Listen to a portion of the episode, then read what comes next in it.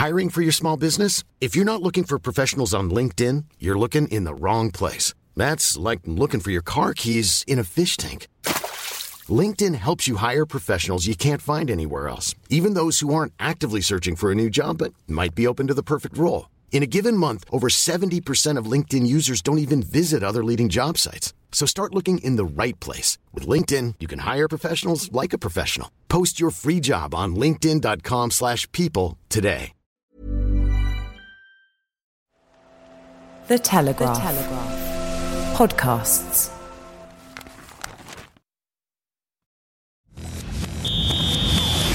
The Telegraph Total Football Podcast, in association with Liontrust, specialist fund managers.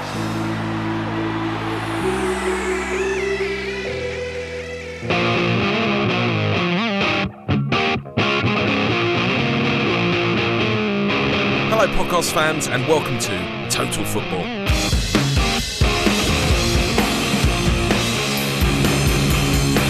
A big weekend of goals, snow, and local derbies in the Premier League, but who came out on top? On this week's show, we'll unpick the battles for bragging rights, whatever they are, on Merseyside and Manchester, and find out who impressed and who failed miserably. We'll extend beyond the two local disputes of the weekend to take in a big win for West Ham, an even bigger one for Spurs, and some exciting penalty shenanigans in South London. Plus, we'll look ahead to Monday's Champions League draw, which will feature more English involvement in Europe than 52% of the country would really like. But first, let's get straight into those derbies, and I'm delighted to say Telegraph columnist Jamie Carragher joins us now. Jamie, how are you? Yes, not too bad. Uh, I mean, really enjoyed watching Man City, uh, commentating on that game. I think the performance is outstanding, but not as good as I'd like, considering uh, Everton got an, uh, a late equaliser at Anfield. So, uh, slight disappointment, yes. We'll get onto that one in a minute, Jamie. But first, the Manchester derby. City 11 points clear now. That's it for the title race, isn't it?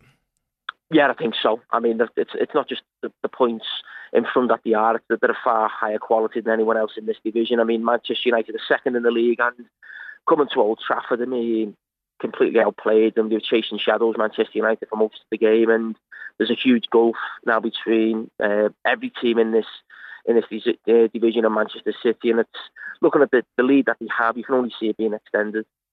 City beginning to look like a really gutsy team as well now. That's four 2 1 wins in a row for them in the league. Can you see a weakness in their team at the moment?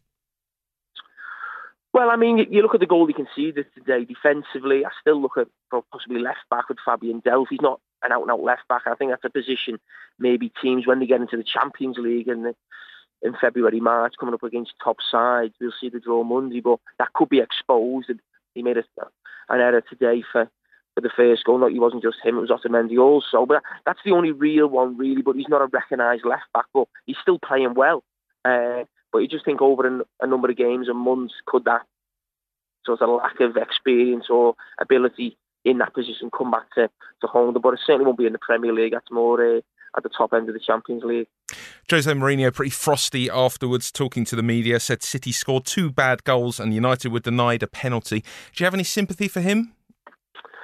No, uh, it, it, wasn't a penalty. I mean, I was doing commentary, I called it straight away. I, I, felt it was a dive, and it was just ironic really that Jose had mentioned uh, the antics of Man City players before the game in terms of going to ground too easily.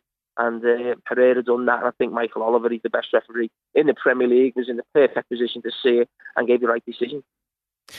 Quite poor game for Romelu Lukaku at both ends of the pitch. Does he have it in him to succeed in these big games?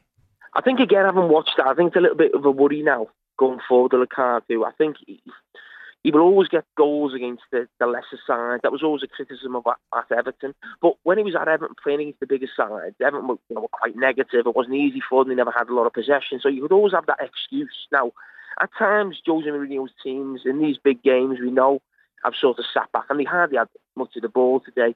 But there's no doubt he's got to bring a lot more uh, to the game. And it's not just about scoring goals. He should have scored second half, but that, that can happen. You know, the, unfortunately to keep it straight in the face. But there's got to be more in general play. Uh, he's got to do a lot more in terms of hold up play, being a presence at the top end of the pitch, causing problems running behind. And uh, at times he looks like a passenger in these big games. Is Mourinho the man to bring that out of him, to improve him in, in those areas? I'd like to think so because he keeps talking up saying how well he's doing. The goals don't matter. He, given him so much support, uh, Lukaku, but I think he has to the amount of money he spent on him. So he, he certainly doesn't want to leave him out of the team. But with Zlatan coming back, I, I don't know how that will affect Lukaku. He's got the mental strength to deal with someone like Zlatan Ibrahimovic around the place, around the training ground. And I think the supporters will be calling to see him a lot more, considering Lukaku's performance yet again. But he's, he's been here three or four months now. We haven't seen a massive improvement in his performances in these big games. United sat very deep to begin with. They didn't really create much all game. How big a miss was Pogba for them on Sunday? He was a big miss, uh, but would that have stopped Manchester City getting so much of the ball? I don't think so. I think that's Pogba's game. Pogba's going to hate you when Manchester United got the ball. But Man United, they didn't have much of the ball. I don't know what the possession stats were, but I know at half time it was 75%, 25. I don't know at the end of the game, but I mean, Pogba really strength is in, in possession. So without the ball, I don't think he's a great help here, really. And I thought that United would have been a lot more solid certainly at central midfield position with Matic and Herrera, but it was far too easy for Man City because not just the players, but also how Pep Guardiola set them up. At times there was three or four players in that position. They weren't playing with a centre forward at times. Jesus was going wide. Sterling was coming into the centre of the pitch, and that's all the work of, of Pep Guardiola and this rotation of movement that causes so many problems when playing Manchester City.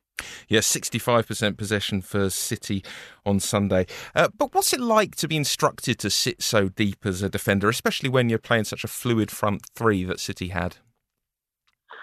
Well, it's not easy, but I think when when you play City, you have to accept really that they are going to dominate possession. So how you can hate them when you win the ball. And the problem for Manchester United was every time they won the ball, they'd lose it so quickly. That comes from the pressure of Manchester City, of course, winning the ball back.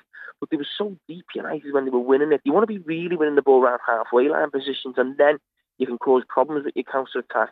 Manchester United, when they won the ball, still had the length of the pitch to go to to cause problems. So, I mean, I was surprised with Jose's team, I must say. You get criticism for being uh, not adventurous enough. So you look at the team sheet, you say, oh, Jose going for it. But I just think that was leaving yourself wide open against Manchester City because it's okay having attacking players on the pitch and having four or five of them.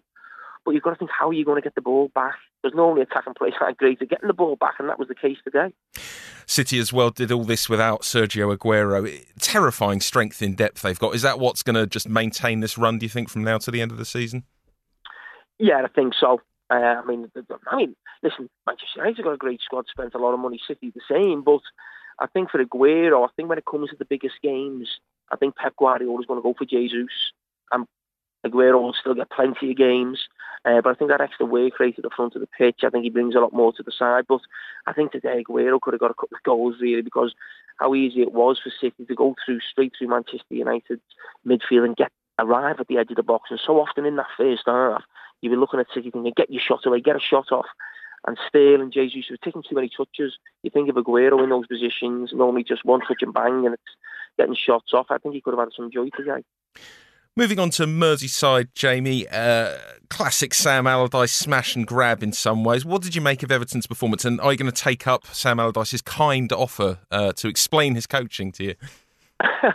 well, I'd love to hear it. I'd love to, but uh, listen, Sam and Everton can celebrate tonight. They've come for a point. They were massive uh, underdogs, so it's a great point for Everton. Uh. Liverpool have only got themselves to blame in the team that they picked, not being clinical enough in the game, and also giving a stupid foul away for a penalty. I mean, Everton, I mean, never really ever threatened Liverpool, ever looked like scoring. I don't think any Liverpool fan going in watching the game was ever worried really, and, and normally in a derby game, even though Everton haven't got a, a great record at Anfield, there'll be some hairy moments, but uh, a little bit of luck on Everton's side, but stupidity from Lovren and, and Liverpool defensively. That's something that we say a lot, and uh, you know they get the points, and Liverpool only have themselves to blame. Take it, you think it was a penalty then, which Wayne Rooney converted?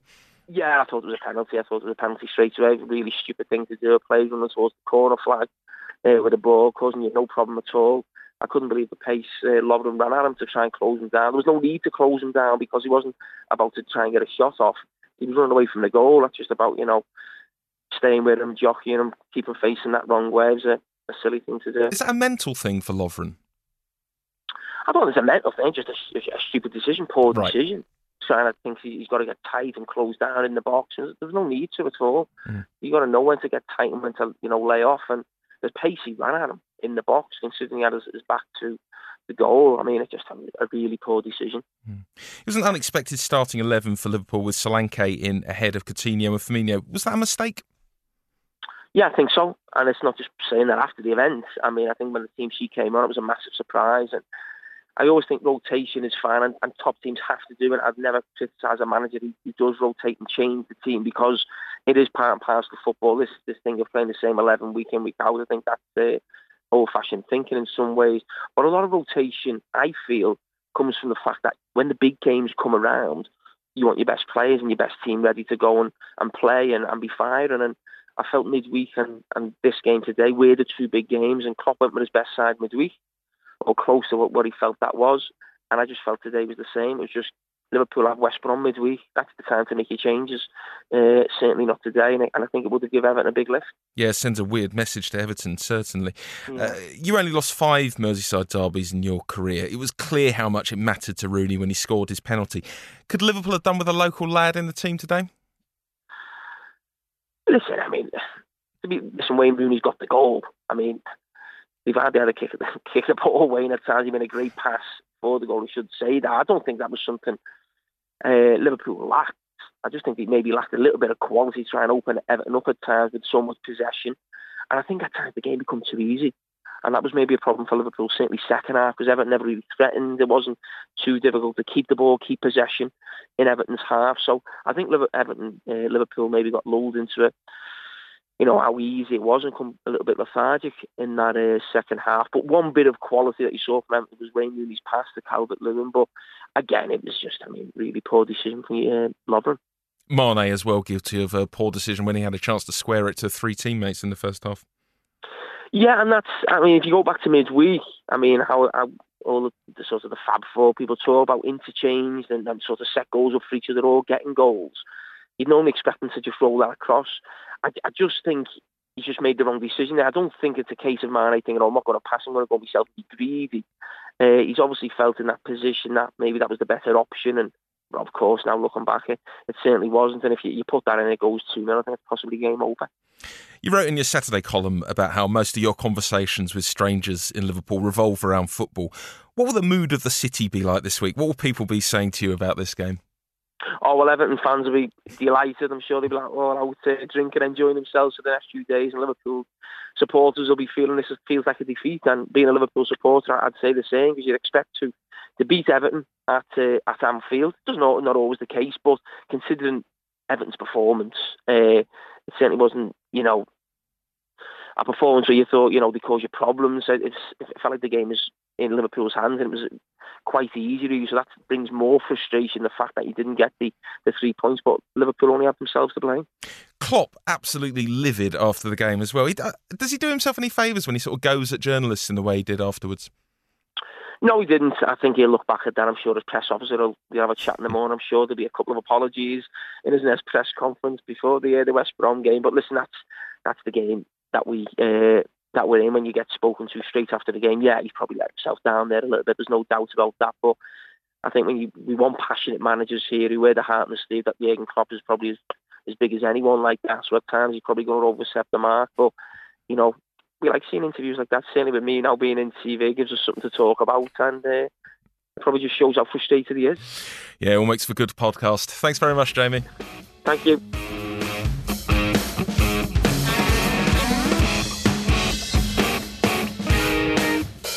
Wasn't all ancient rivalries and heated local cauldrons of hatred this weekend in the Premier League. Charlie Eccleshare is on the line now to talk us through everything else that happened. Charlie, result of the weekend has to be West Ham's victory over Chelsea. Some signs now for West Ham fans that David Moyes isn't the Antichrist. Yeah, it was it was great from them. Um, to use the kind of modern footballing parlance, they were at it right from the start, um, which is kind of you know what Moyes built his reputation on, getting his teams to be well organised, well drilled. And often, you know, when he was Everton manager, they would pull off results like this. I remember meeting United at Goodison and City a few times. Um, and they, they did look a lot more organised a lot fitter, and like all of them really cared about it. Um, so it was, it was, a great result for them. Yeah, great to see Marco Arnautovic running over to his fans, vaulting the advertising hoarding, and then running the extra 50 metres back to where the fans sit at the uh, Olympic Stadium. Really heartening yeah, stuff. He must have been knackered Why do we think Conte has conceded the title after that game? Do you think that helps his players, or is he sending a message to the board? Well, I, I don't know. I was thinking about this and whether I think we often think everything managers do is very calculated and premeditated, and, and often I'm sure it is. But I think there will be sometimes where it is an emotional response as well. And he seems like someone who gets extremely het up and emotional during matches. And I don't know if that was just an anger that had built up inside him. Um, you know, and whether that will make that much of a difference in January to you know what he's able to get, I don't know. But it, but it does seem like a strange tool to use. I don't know how motivating that will be for the players to be hearing that. Mm. I like the idea that when you do that, you have to give away the trophy immediately back to the Premier League, but I'm, I'm not sure that's quite how it works. On to your team, Charlie. Arsenal, who played Southampton and managed a brave one-all draw. Uh, again, an awful start from Arsenal, especially at the back. Why does this keep happening? Well, I think this week was a little different from last week because, to be fair, the the back three that normally plays, the Mustafi, Koscielny, Monreal, before that United game, they hadn't conceded in seven games together. They are actually normally quite a good unit. And last week was just crazy individual errors um, that you know we had we hadn't actually seen from them really most of the season. Today was, a, I think, a different issue. Looked like one of organisation where Mertesacker and Monreal, that kind of left side of the three, they just looked to have no communication. And what Monreal was doing, which he does and what he's good at, is kind of charging forward and trying to make interceptions and when it goes right, it's great. And normally, if it doesn't, then it's sort of okay because Koscielny or Mustafi can cover, but Mertesacker cannot cover if Monreal's out of position. And it just looked like he hadn't grasped the fact that he was playing with Mertesacker. Um, and I mean, it was horrible to watch that first sort of 10 minutes or so, where Austin genuinely could have scored about four times.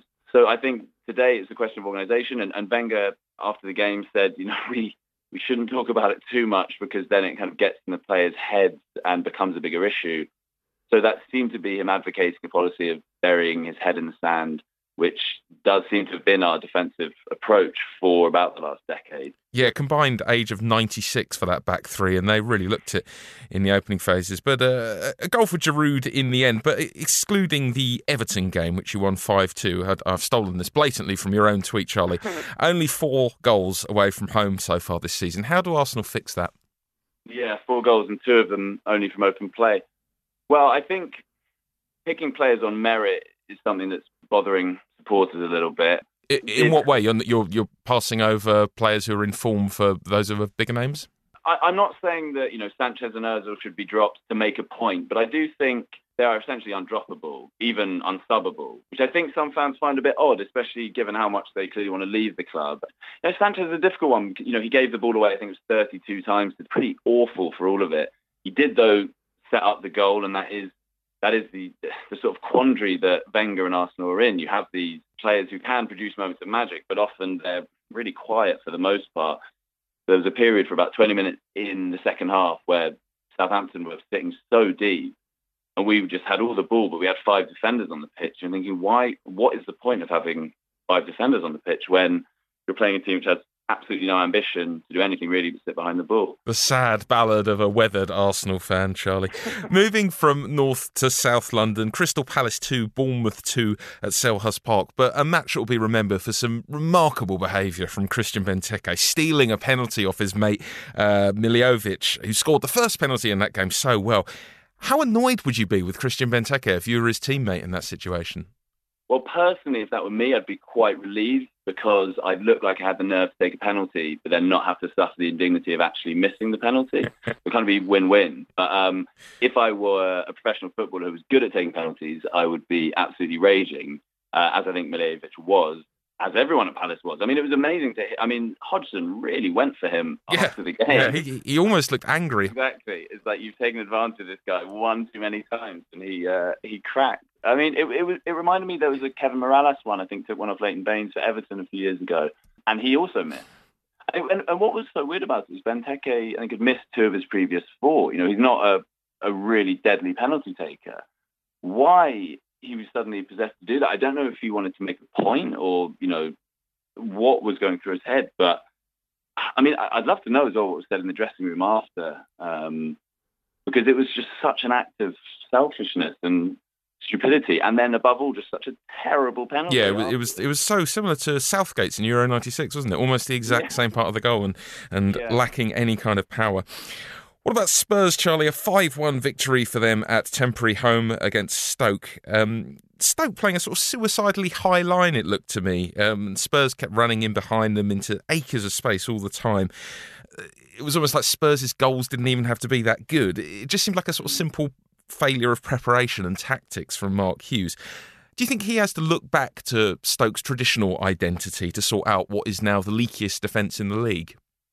Yeah, it's a, it's a strange one, isn't it? They don't really look like they know what they want to be. I mean, they've, you know, Hughes obviously, I think his brief was to come in and bring more expansive, more expansive style to what had become a very functional team. But now there is probably, you know, a bit of a yearning for a bit of that Pulis style organisation, especially, you know, when you go away to a team as good as Tottenham, especially in behind, and especially one of your centre backs is Ryan Shawcross, who, you know, he, I guess he's kind of the embodiment of that Stoke defence in a way. You know, he's rugged, he's very good in the air, but he's not, he's not the quickest. Um, and, and also the fact that I think now four times in a row they've played Spurs and lost by four goals. So you'd think if ever there was a game to really to dig in and maybe try something, you know, just focus first and foremost on not conceding, this would have been it. And I don't know if it was a loss of concentration. They had, you know, some they were missing some defenders. But I think they do need to work out what it is they're trying to be and maybe just consolidate for a little bit um, and just try and dig in and keep a few clean sheets because it's really, you know, it, it, they could be dragged into it, I suppose, to a relegation battle. Yeah, it certainly looks very open down at the bottom there. One team involved in that were playing in a fantastic game on Saturday evening, Newcastle 2, Leicester 3. Uh, it was a, a, great finish to settle it from Ayoze Perez, unfortunately, into his own net. Uh, still rumbling on the takeover stuff uh, at Newcastle. How crucial is it that Mike Ashley either sells the club or commits to it before the January transfer window? Well, it looks like if he doesn't, then relegation is a really serious possibility. And it must be so, so frustrating for everyone involved with Newcastle because they finally got someone like Benitez in who's so eminently sensible and pragmatic and, you know, looks like he's trying to do all the right things, but he's sort of doing it with one hand tied behind his back because of all this uncertainty off the pitch. You know, he must feel really uncertain about his own future. Above all, they need lots of new players. Um, you know, they, they do look a bit like a championship side. Um, a, a, lot of the individuals just aren't really up to Premier League quality. And you do fear for them because they're just getting dragged further into it. Their form is terrible. And I guess the issue as well is if it's not resolved, who's really, what players are really want to go, going to want to go there? Because, you know, it is such an uncertain club and it just feels a bit chaotic at the moment. Yeah, no win in seven now for Newcastle, but uh, that lovely big stadium will impress some uh, some championship ingenues. They'll go up there and fancy that. I think fictional foreign footballers, like in the Goal movie. yeah, that's the that's the solution to all of Maybe their problems. Yeah, that could be it. Yeah, just sign players that don't exist. It was Burnley one, Watford nil in the battle of the two teams that are massively overachieving this season. History suggests that one of those overachieving teams will fall away a little bit, and one is likely to carry on a little bit and end up finishing very strongly. Which do you think is which in this situation, Burnley or Watford, Charlie? Well, I think it's interesting because Watford um, have a bit of form in being the team that starts really well and falls away. I think two years ago under Quique Sanchez Flores, that was the shape of their season. I think this year they're a little bit better set than Burnley, just because, and this may be harsh, but I think Burnley are perhaps a little less varied in the way they play, and I kind of feel that they may get found out a little bit in the second half of the season. Um, they also have a smaller squad. You know, they, they haven't used very many players at all. I think it's the fewest in the league, actually. Um, and it's hard to see that, you know, that that's a sustainable model. You know, once you start having to play a few more games and fatigue sets in towards the second half of the season. Uh, so I would probably go with Watford to finish the higher out of the two. Though that said, they've got six points to make up. Um, but yeah, I do I do like the look of Watford, and I think Marco Silva's very impressive. Quite. Swansea City, crucial win for them, 1 0 at home to West Brom. Plenty of people, myself included, had sort of written Swansea off, but this was a really credible win for them and so important for their season. Do you think we're in for a proper relegation battle this year without one whipping boy cut adrift, which has been the case for many of the previous seasons? Yeah, I think that the fact that all three of the promoted clubs you know, got a few wins early on has meant there isn't that one team that's just terrible and you can write off straight away. There's no one at all. I would put QPR syndrome. I would call that. Yeah, a little bit. Um, or there isn't one as well. You know, you've got those lingerers like Villa and Sunderland who were kind of like, right, they've got to go down eventually.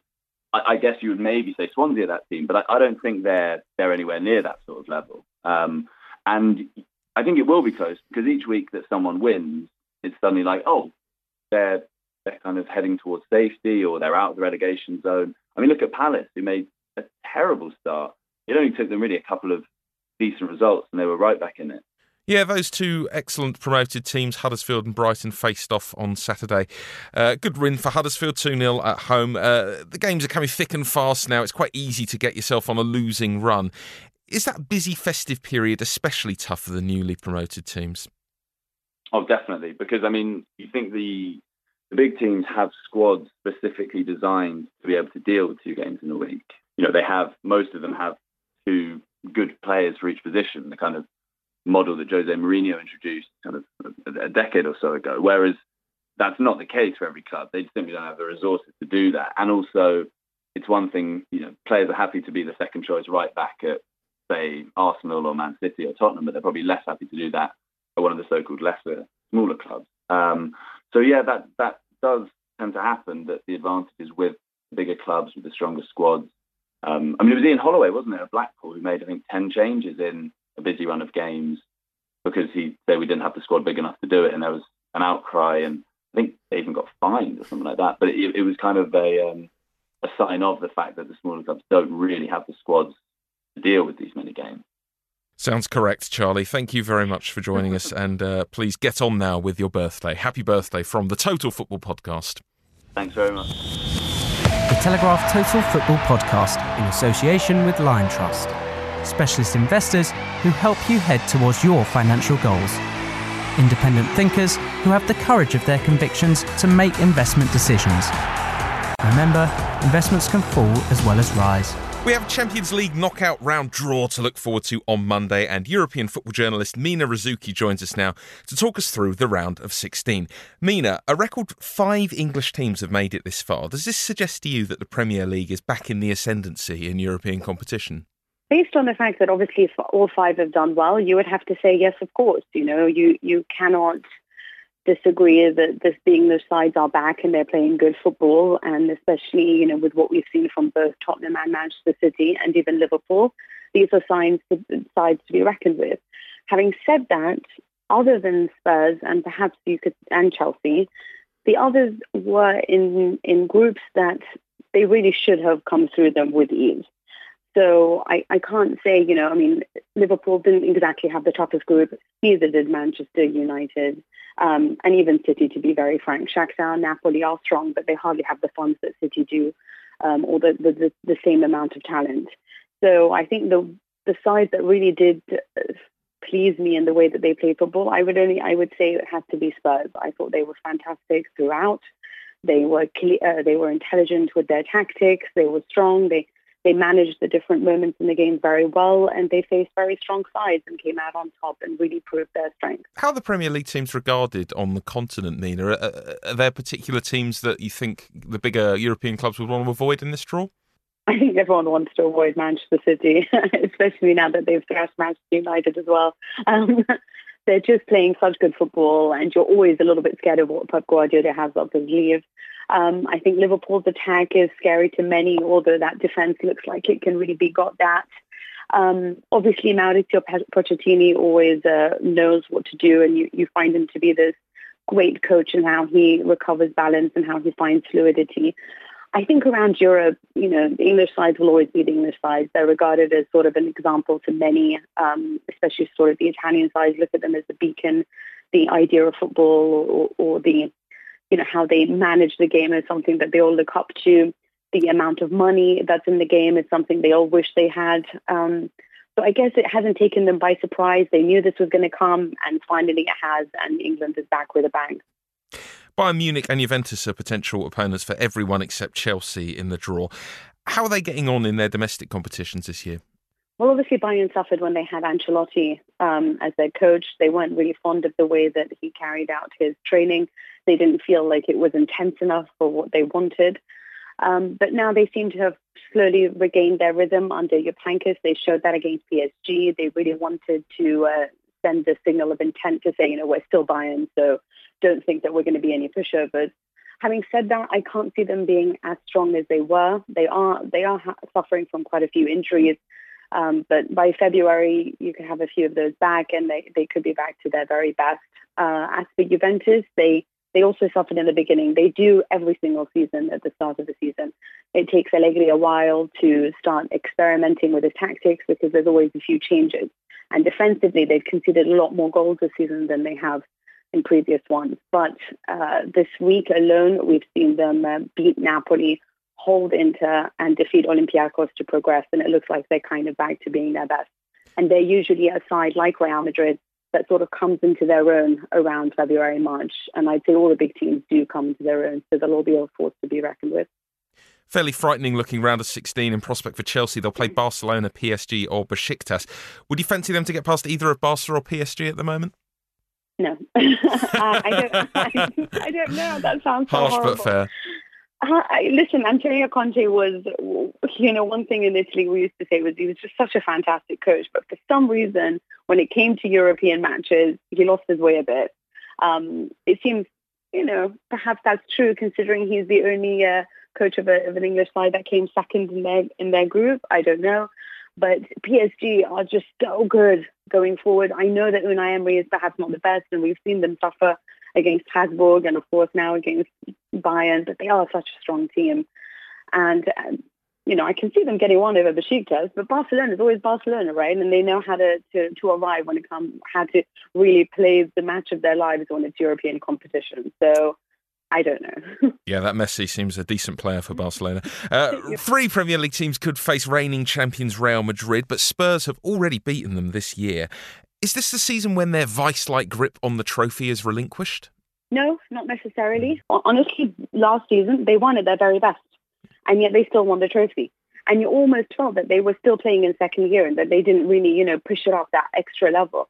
They don't necessarily have to. They're just a team that has the experience and the intellect and the and the talent required, and perhaps even the winning mentality to get through these these tough matches, even when they're not at their ultimate best, the way that Barcelona have been or Bayern have been when they've won the trophy themselves. And also, they're a side that have won a lot over the last two seasons. And you can understand that there's, you know, a lack of motivation. All they really need to do is just, you know, just navigate their way through a tough schedule. And they're doing that. They're on point in the Champions League.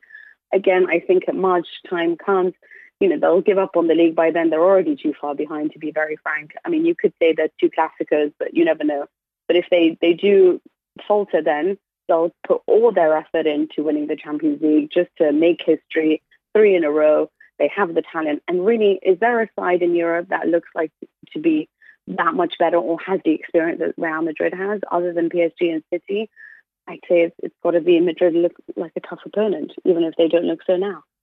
An exciting draw in prospect then. Thank you very much for your time, Mina. Thank you.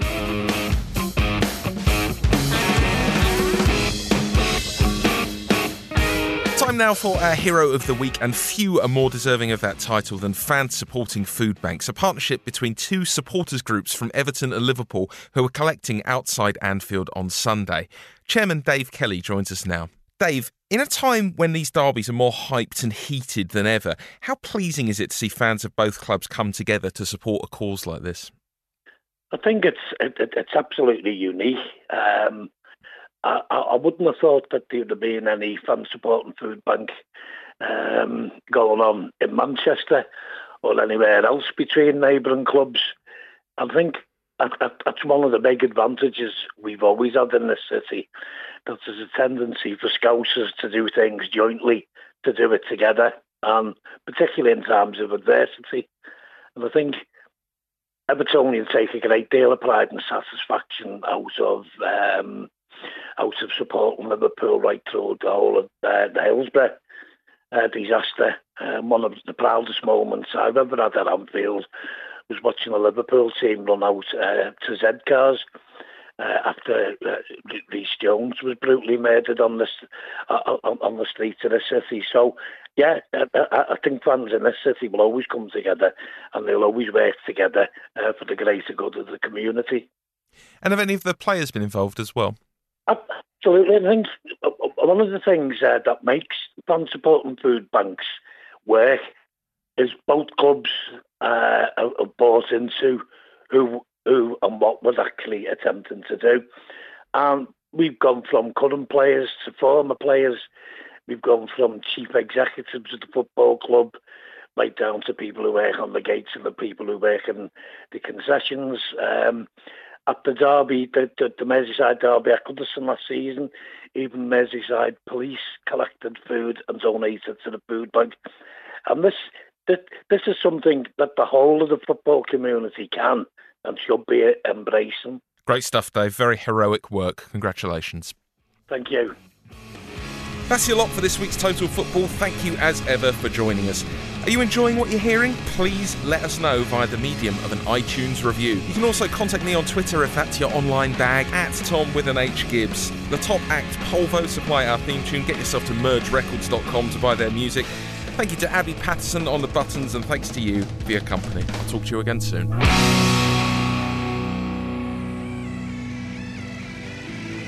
The Telegraph Total Football Podcast in association with Liontrust, specialist fund managers. New to Telegraph Sport and Your Ears is a brand new podcast celebrating England versus Australia. Ashes to Ashes reflects on one of the biggest rivalries in sport with exclusive interviews including Geoffrey Boycott, Jason Gillespie, Michael Vaughan, and many more. Just head to your nearest podcasting service and click play. Simple, just like working out Duckworth Lewis.